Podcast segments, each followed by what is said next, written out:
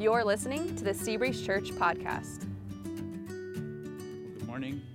It's great to be with you guys today. Like Bevan said, my name's Elliot, and we are going to uh, wrap up this series that we've titled The Gospel. And the word gospel, it actually comes from a Greek word in the New Testament that means good news. And as we've gone through this series, we've been memorizing a verse. The verse is Romans um, 6.23. The verse summarizes the three parts of the gospel the bad news, the good news, and the response. So we've got these little cards. These are spread out around the seats.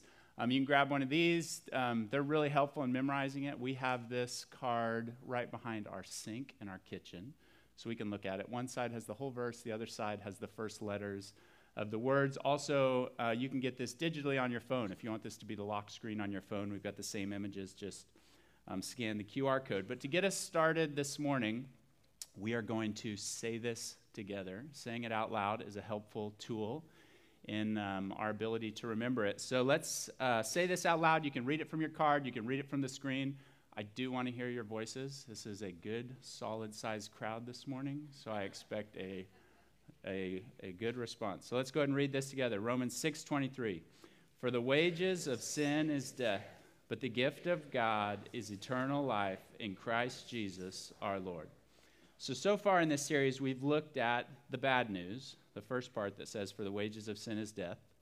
And we looked at the good news, but the gift of God is eternal life in Christ Jesus. And today, we turn our attention to the response, the last two words in the verse that says, Our Lord. Now, this statement, these last two words, they're not, they're not simply an acknowledgement of a fact, it's more than that.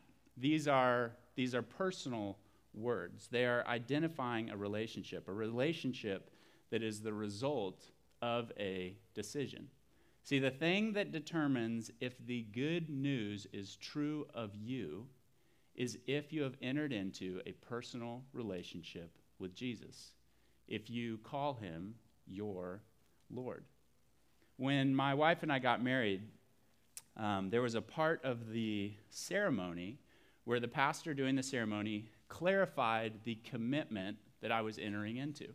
So, as part of the ceremony, he asked me this question. He said, Do you, Elliot, take Allison to be your wife, to live together in holy marriage, to love her, comfort her, honor and keep her, in sickness and in health, and forsaking all others, be faithful to her as long as you both shall live? And the purpose of this question being part of the ceremony is it clarifies the commitment that I was making. It was an opportunity for me to say, I do. We all know the response to this. The question's asked, Do you commit to enter into this? And then we don't just say that in the ceremony, then the real work begins of the rest of our life is living out this commitment. And it's actually really similar when it comes to deciding to follow Jesus. The commitment that's involved in deciding to follow Jesus is similar to the commitment that's made in a marriage because, because of the nature of the bad news, for the wages of sin is death, because of the nature of that bad news, for the good news to become true of you or me, the commitment that's required is a marriage level commitment, a till death do us part for the rest of my life type commitment. And because it is that serious of a commitment, this is not something that you just you know, you just kind of back your way into or make a decision on a whim. This is something that you really want to understand what you're deciding if you're going to enter into this type of relationship. So I want to show you a video clip real quick. It's a it's an interview that a group of Christians did with Elon Musk. And most of the most of the interview they're just talking about cultural stuff, but then at the end, without any warning or any context, they start to play this really cheesy music, and then they ask Elon Musk if he'll decide to follow Jesus as his Lord and Savior. And they're, they're kind of making light of the decision, so they're trying to be funny. So you've got to get past the cheesy music and you've got to get past their awkward laughter in the background. But if you listen to his response in this, in this video, I think it's, it's really interesting. He gives a serious response, and I, I think he captures some really common attitudes that we have about what it means to follow Jesus. So let's let's play this clip. I want you guys to check this out. We're wondering if you could do us a quick solid and accept Jesus as your Lord and Savior. on Real the quick. show. Um, Personal Lord and Savior. It's a quick prayer. uh, I mean, let's just say, like, I agree with the principles that Jesus advocated, um, and th- that the, you know, there's some some there's great wisdom in what in, in the teach- teachings of, of Jesus, uh, and I agree with those teachings. Um, and things like turn the other cheek are are very important because, as opposed to an eye for an eye, um, an eye for an eye leaves everyone blind.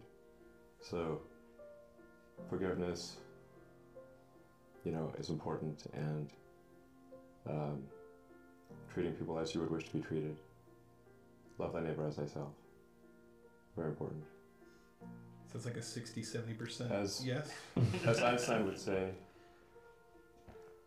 I believe in the God of Spinoza.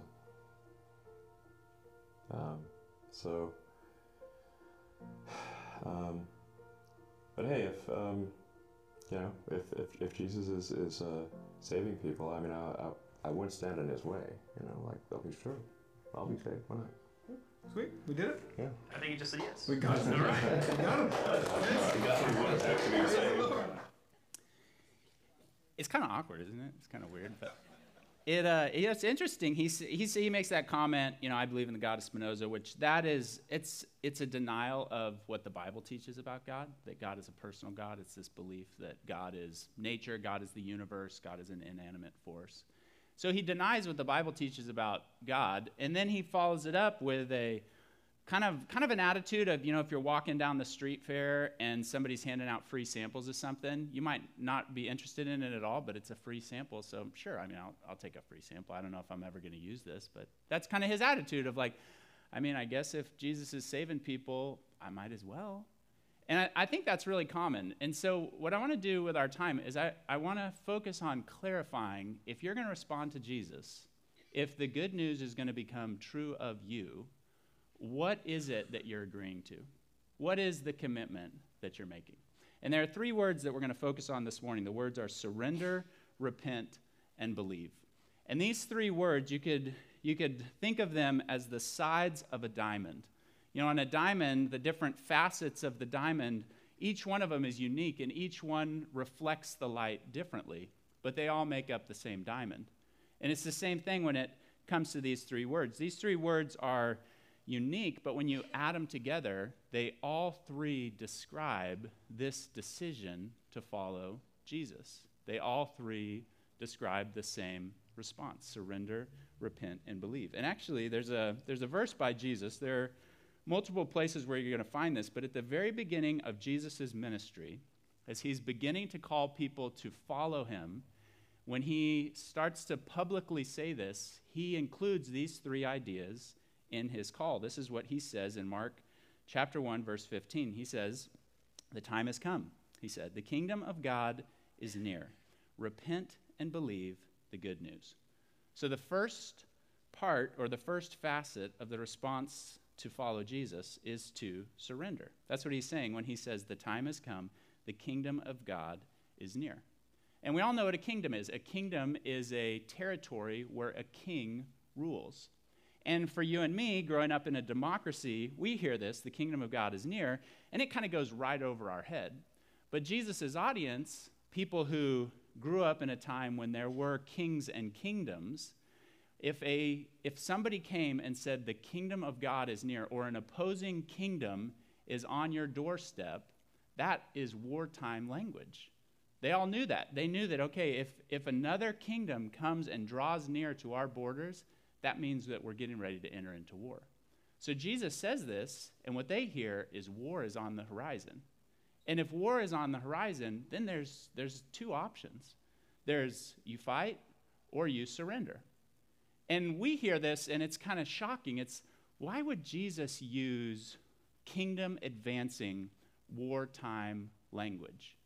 And so we've got to ask the question well, why would Jesus start his call to ministry with a statement as shocking as the kingdom of, of God is near? A statement that invokes one of two responses either fight or surrender. And to answer that question, you really need the context of the story of the Bible, the story that starts all the way at the beginning of the book of Genesis, the first book in the Bible. And what you find if you go back to the beginning and you get the context that leads to Jesus making this statement, is you find at the very beginning, God created the world and everything in it. And God is, He's the creator of the world, He's the owner of the world, but He's also the king of the world. So in this, in this image that I'm showing, the crown represents God. He is the king over everything, all of creation. And at the very beginning, he made the comment that everything was good and perfect. There was no disease, there's no depression, there's no death, there's no despair. None of that was present in his good creation. And he ruled over it. And then what God decided to do as part of his plan is he made humanity. And he gave us a unique position. He made us different from the rest of his creation. Under his ultimate authority, he put us in a position of authority over the rest of creation. And he gave us the privilege and responsibility to work with him to expand and develop and grow what he started. But instead of joining God in this privileged task, what we decided to do is we decided to reject his plan, to rebel, and start acting like we were in charge. We decided to be the kings and queens of our own kingdoms and to ignore the fact that God is the creator and the owner over everything. And just because we rebel and we step out from under his authority, or we think we've stepped out from under his authority, just because we're trying really hard to ignore the fact that he's still in charge, it doesn't change reality. It doesn't change the fact that he created this world, he is the king over this world. And so, because God is a just God, a God who does what's right, he's not going to allow us to rebel forever. And so that's why Romans 6:23 says, "For the wages of sin is death." This is the bad news part of the story. It's in response to this that Jesus shows up and says, "The kingdom of God is near." When I was in high school, I went through a season of rebelling against my parents. And I remember one instance when uh, my dad was getting on me I don't even remember what it was for, but um, he was correcting me for something. And instead of listening to him and learning from him and then choosing to obey, which would have benefited me, um, I, the thought went through my head, I'm bigger than him. And I am. I'm, I am 6'4", my dad's 6 foot. And so what I did is he's, he's correcting me, and we were already pretty close. And I took a step forward, and I pushed my chest out, and I kind of tilted my, my chin up. And with my body language, I communicated to him, You have no right to tell me what to do. Now, at the time, I wouldn't have said I was in rebellion. And if you think about it, that's not surprising because what rebel thinks they're in the wrong? I mean, they don't. I mean, what 17 year old thinks, oh, yeah, I'm in rebellion. I'm making really, really foolish decisions and completely rejecting my parents. No, they think my parents are stupid. And me and my 17 year old friends, we know better. We're smarter. We know more about how life works. So it really shouldn't surprise us that rebels don't instantly say, Yeah, yeah, I'm wrong. But that's what the story that the Bible's telling us. Because of our sin, we are in rebellion against God. So Jesus came and said, The kingdom of God is near. This is an invitation to surrender, to stop fighting, to lay our weapons down, to take the crowns off our heads, and to get in line under the real king, the true king. One of the important things of surrendering is changing authority. When you choose to surrender, you change your allegiance. So if I surrender to God, I'm changing my allegiance from me and my kingdom to him and his kingdom. Instead of being the authority and the one who gets to make the decisions for my life, now I've got to submit my will to him and his authority. This is an important thing to understand if you're going to surrender to Jesus. A few years ago, a friend um, who identified as a Christian, who I was pretty close with, he, um, he asked me if we could meet up, and he had some questions about some circumstances going on in his life. So we met up and we were talking through his perspective on things. And I started to have um, some questions for him about kind of his understanding of the decision he made when he decided to follow Jesus. And so the, the question that I asked him is Would you say that Jesus is the authority of your life? Would you describe him as your boss? And he got this shocked look on his face, and he started shaking his head, and he, he really quickly was like, No, no, I wouldn't say that at all. And sitting across the table from him, it was that was a sad thing to hear him say. But that was an important realization for him because if he was going to decide to follow Jesus, a requirement of that decision is to surrender, to make him the authority. And if you're not willing to make Jesus the authority, then you're saying, I'm not willing, I'm not ready to follow Jesus. Jesus is the one who came and said, The kingdom of God is near. It's an invitation to surrender.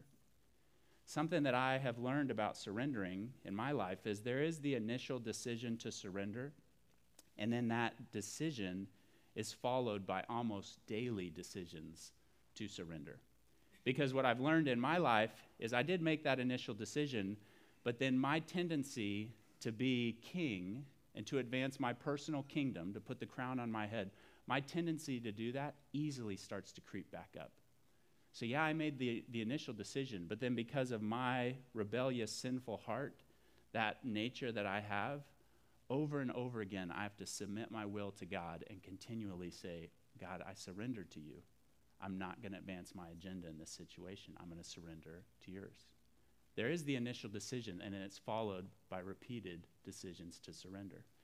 But what Jesus calls us to do, if we're going to respond to him, he calls us to surrender.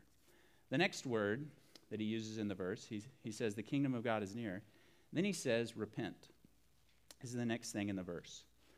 The word repent means to turn around. It's a, it's a movement word, it's a word that refers to a change in direction. You are headed in one direction, and then you turned and you began to head in a new direction. And the question is, well, what is it that we are repenting of? What's the, what's the direction we were headed in that now we're turning and now we're choosing to head in a new direction. I want to illus- illustrate this with two paths to kind of explain this choice to repent and what it means. The first path is the path, we'll call it the path of sin. This is the path that we are all on. Because of sin, we're separated from God. And since God is the source of life, and we've separated ourselves from Him, we are alive right now, but it's like we're living on battery power eventually the power supply is going to run out. So we are, we are separated from God because of our sin, and what the path of sin leads to is it leads to death. And when the Bible speaks about death as a consequence of sin, when in Romans 6:23 it says for the wages of sin is death, it's more than just physical death. It's the reality that our separation from God in this life becomes permanent for all of eternity. And when the Bible talks about eternity without God, it is a very gripping illustration. It's an idea of total isolation, totally alone, tormented, the eternal absence of beauty, joy, fun, pleasure, laughter. There's no love, no satisfaction, no achievement, no success, no peace, and no rest for all of eternity. It is a horrible, horrible picture to imagine being separated from God forever. That is what the path of sin leads to. And the thing that's, that's moving us down this path of sin is our desires. This is what keeps us moving forward. You know, for me, one of the desires I have is to get what I want. I am, I am a selfish person. I want to go first. And so if it comes down to doing what's right, let's say doing what's right is over here, but getting what I want is over here, more often than not, I'm going to choose to get what I want because I, I want my way. Or if it comes to, you know, even the people that I love, the people that I'm close to, if it comes to treating them a certain way or doing what's best for them, if that's an option, but then an, um, an opposite option is to do what I want, well, again, more often than not, I'll find a way to do what I want. I, I am a naturally selfish person. And, and I'm also an arrogant person. I'm convinced I have this, this way that's not unique to me, we all share it, but I have this way of convincing myself that I deserve what I want. So it's not just that I want this thing, but I actually deserve this thing. I'm entitled to this thing. I'm owed this thing that I want. And because of that, because I want it and because I deserve it, what that means is, is instead of people being important and people being treated the way that I know I'm supposed to treat them, people can easily become objects and commodities that I use to get what I want. But then if one of those people gets in the way of this thing that I want, that I deserve, well, I'm not necessarily malicious. I didn't start the day planning to hurt another person. But if they get in my way, they've got to be moved so I can get what I want and what I deserve. This is what's going on inside of my heart. This is actually something that we all share.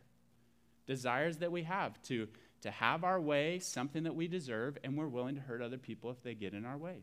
These desires keep moving us down this path towards death, towards permanent separation from God. But there's another path. See, on the other path, God came to earth. He took on a body. His name is Jesus. He died on the cross, a substitutionary death, a death where he took all the consequences that we deserve for walking this path of sin. And then he gave us the option to, to turn to him, to repent, and start walking this new path. That's what repentance is it's changing the path that you're on, moving from the path of sin to this new path that the Bible describes of as eternal life. And when you repent, what you do is is you're walking down the path of sin. You've got to come to terms with your sin, realize this is the path that I'm on, this is what I'm headed towards. You got to understand this is who Jesus is, this is what he's done for me, and then say to Jesus, Jesus, I accept your offer of, of sin. I admit my sin. I accept your offer of forgiveness. And now I'm going to turn and I'm going to walk your new path. And with the new path is going to come new desires. Because if you keep living out the desires that you always lived that w- led you down this one path, you're going to keep going down that path. So repentance involves turning to Jesus and then learning to live a new life, learning to apply new desires. And that, that's a challenge. That takes a lot of work. So Paul says this in Acts chapter 26, verse 20. He says, I preach that they should repent and turn to God and demonstrate their repentance by their deeds. This is interesting. He's saying that, that the proof of repentance is actions that show up in a person's life over time. So it's not just like, it's not a one time in the moment decision, but it indicates progress or continual movement. And it's worth pointing out that the verse doesn't say demonstrate their repentance by their perfection. And that's significant because people that repent are not perfect people. And people that repent don't magically start not struggling with the desire to be greedy or to lust or anything else that leads to sin. Those desires don't suddenly disappear. But now that they've repented and they've turned to God, now there are these new desires, and over time they work on putting those into practice. See, repentance is about progress down this new path. Repentance is not about perfection. So, a, a, question to answer if you're considering making this decision is what is something in my life that God would ask me to change? And then, am I willing to change it? If it's no, then it could be that you haven't come to terms with your sin. You haven't realized the path that you're on. Or if it's you realize something but you're not willing to change it, then it's okay, well, you're not ready to repent because repenting is turning from the path you're on and choosing this new path that God has for you. What is something in your life that God would ask you to change, and are you willing to change it? Jesus calls us to repent. So the kingdom of God is near, repent. The third thing he says is believe the good news. So we surrender, we repent, and then we believe. Belief is taking the facts and the evidence, personalizing it, and then directing your life based on it. It means that you come to the conclusion that this is true and real. This isn't a blind decision, it's not a mindless decision. It's a decision that you come to through a reasoned process, but then you personalize it. You, this becomes real for you, and then you take action. So when it says that Jesus died for sin, instead of it just being some idea out there of, okay, Jesus died for sin, suddenly it becomes, Jesus died for me. He died for my sin. Instead of it just being like, God loves the world, it's, no, God loves me. He offers forgiveness to me. He did all of this as a gift for me, for you. When you believe, it becomes personal and real for you. And then that, that impacts how you then choose to live. Because if, if you realize that he did this as a gift for you, he gave his life to save you from the consequences of sin. If that becomes real to you and you personalize that, what you realize is you didn't deserve this and you didn't earn this. This is a gift. And because it's a gift, that means that you can't lose it and you can't repay it. And there's so much freedom in realizing that and coming to believe that because if you can't if you can't repay it and you can't lose it, then what that means is you don't have to spend the rest of your life acting like you're worthy of this gift. And you don't have to spend the rest of your life trying to repay something that you could never repay. Because he did it for you because he loves you. That's what it means to believe it. You come to believe that, that this is true of me and my life. And now that frees me up to live the way God wants me to live, not out of some obligation or not trying to repay some debt or not trying to prove myself, but simply because I'm now free to live the way I was supposed to live. That's what it means to believe it. That's why he says, believe the good news. You, you surrender, you repent, and then this becomes true for you. This is a reality for your life. So, what I want to do is, as we wrap up this series, I actually want to invite you, if you've never made this decision and you're ready to make this decision, I want to invite you to make this decision today, to respond to Jesus' invitation. Jesus is the one who said, The kingdom of God is near. Repent and believe the good news.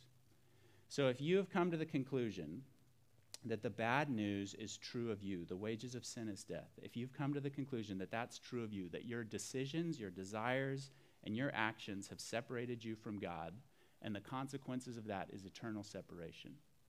And if you believe the good news that God has made a way for your sin to be forgiven, and for you to be saved, and for you to receive eternal life, that the gift of God is eternal life in Christ Jesus. If you believe that, then the next thing is to turn to Jesus and say that to him. And say, Jesus, I'm ready for you to be my Lord. I surrender to you, I repent, and I turn to you, and I believe that you are the only one that can save me. So what I'm going to do is um, we're going to we're going to pray through Romans 6:23, because often when you when you talk to God, it's tough to know what to say. So we're going to put Romans 6:23 on the screen. You've also got those cards, and I'm just going to go line by line through this verse. I'm going to read a line and then I'm going to say a few words, just put it in my own words, and then I'm going to pause. And the pause is an opportunity for you in your heart. You could either repeat the words that I've spoken, or you could say it in your own words. But this is an opportunity for you to talk to God and to tell God that you today want to follow Him. And I realize that there's a lot of you in here today that have already made this decision. So for you, as we do this, this is a chance for you to remember and reaffirm the commitment that you already made the commitment to surrender, to repent, and to believe. So let's pray this. For the wages of sin is death. God, I admit that I am guilty of sin, and my sin has separated me from you.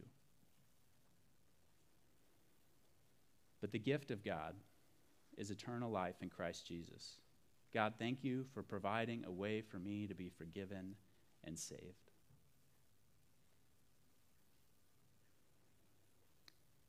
Jesus, today I decide to follow you as my Lord. I surrender, I repent, and I believe you.